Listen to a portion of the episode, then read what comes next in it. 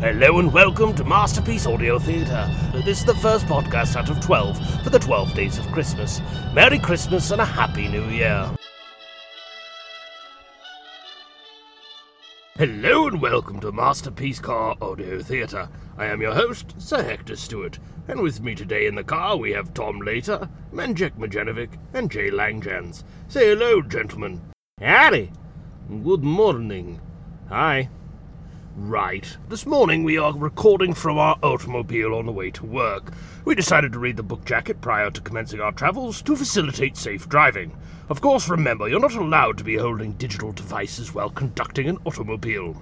The audiobook we're going to review today is Darth Plagueis, written by James Luceno, narrated by Daniel Davis, length 14 hours and 49 minutes. We downloaded this book from audible.com. The book jacket. To listen to Star Wars Darth Plagueis is to immerse yourself deeply in a world of riveting audio cinema. Center screen is Daniel Davis, who performs this epic with impeccable vocal dexterity. He effortlessly urges the story forward while imparting the terrifying scope of its central themes darkness and power. This is no ordinary audiobook. You will be audience to Darth Plagueis over the low thrum of air scrubbers, the echoes of Deep Grotto, and the squeaks of hawk bats. The luscious swells of John Williams' iconic music flow in and out of the storyline, bringing you to a state of catatonic inner movie watching. Darth Plagueis was one of the most brilliant Sith Lords who ever lived. Possessing power is all he desires. Losing it is the only thing he fears. As an apprentice, he embraces the ruthless ways of the Sith, and when the time is right, he destroys his master, but vows never to suffer the same fate. For like no other disciple of the dark side, Darth Plagueis learns to command the ultimate power over life and death. His chosen apprentice, Darth Sidious, secretly studies the ways of the Sith while publicly rising to power in the galactic government, first as a senator, then as a chancellor, and eventually as emperor. Darth Plagueis and Darth Sidious, master and acolyte, target the galaxy for domination, and the Jedi Order for annihilation. Their story is enhanced with brilliant production values, bringing what might otherwise be a flat reading experience to the level of euphoric audio rapture.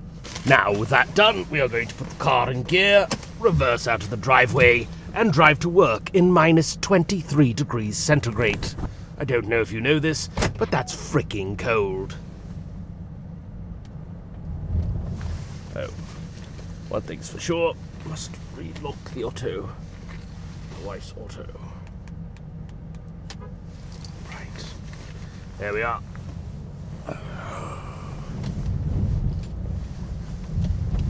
Everything is frozen.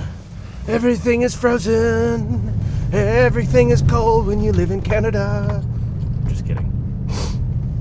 Right. Well, gentlemen, what did you think of the story? I loved it. I thought it was the best story I ever read. Ugh, every time with you is best story. Never the book you don't like. What, you're telling me you didn't like this story? Well, no, I quite enjoyed it, but seriously, man, you gotta get a new storyline. There isn't anything that you don't like. That's not true. There's lots of books I don't like. Name one. Well, I wasn't a big fan of Pride and Prejudice, and I couldn't even get through Ulysses. Well, uh, most people don't like those books either. Anyway. Yeah, guys, let's get back on track. I thought it was a good audiobook, and I enjoyed it. Oh, really? Hmm. Well, I must not deny, I enjoy as well. It was good book. Uh, sound effects make it even better. I really like the narrator. Ah, yes, I have to agree. I think the narrator made the book, because I don't think the book was all that good. What are you talking about, man? That was like the best prequel ever to the prequels. What is that even supposed to mean? Oh, well, man, like it tells you all the stuff that happened before the prequels. You know, like that movie with the little kid in it and the pod racing and all that. Ah, pod racing, yes, I love pod racing. Yeah, I kind of liked seeing all of that origin type stuff. Indeed, indeed. I liked learning how pod racing come to be. It's very cool. And Jabba the Hutt, the introduction and how he became in charge of Tatooine.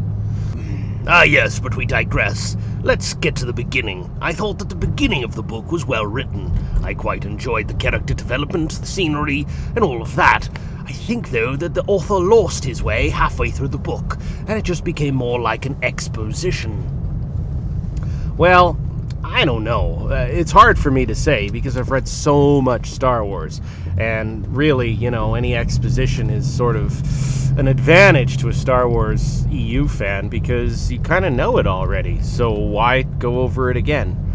Yes, I have to agree with Jay. I have read many Star Wars books as well, and I did not find myself lost in exposition. Haven't you seen the movie? That's really all you need to know. Like, I mean, once you figure out who Darth Sidious is going to be, it's all a matter of fate, right? I really enjoy this kind of book. I, I kind of like explaining things before they happened. That being said, we know the original Star Wars and the prequels exist, and we always known who the Emperor is, but this is kind of like his origin story, and, and I really like that because, uh, you know, you want to know how he became to be so evil, and uh, I think that the author does a good job with that, especially with Darth Plagueis. Uh, I've read, though, that many people who have read the Darth Bane trilogy weren't as impressed, but I have yet to uh, read that set of books. But um, I guess they're much better as far as Master Apprentice and coming to a rise of dark power. But I thought this did a really good job. Yes, I agree again. This guy, he speaks truth. I like it. I really enjoy these kinds of books. I have no problem adding them to our reading list. It's important to me to know more about the story than everyone else. Then, when we have party and we discuss these things, I know the answers. I think you guys like this book for the wrong reasons. I mean, man, the action, the storyline, oh, the Black Sun, it was so good, I tell you what.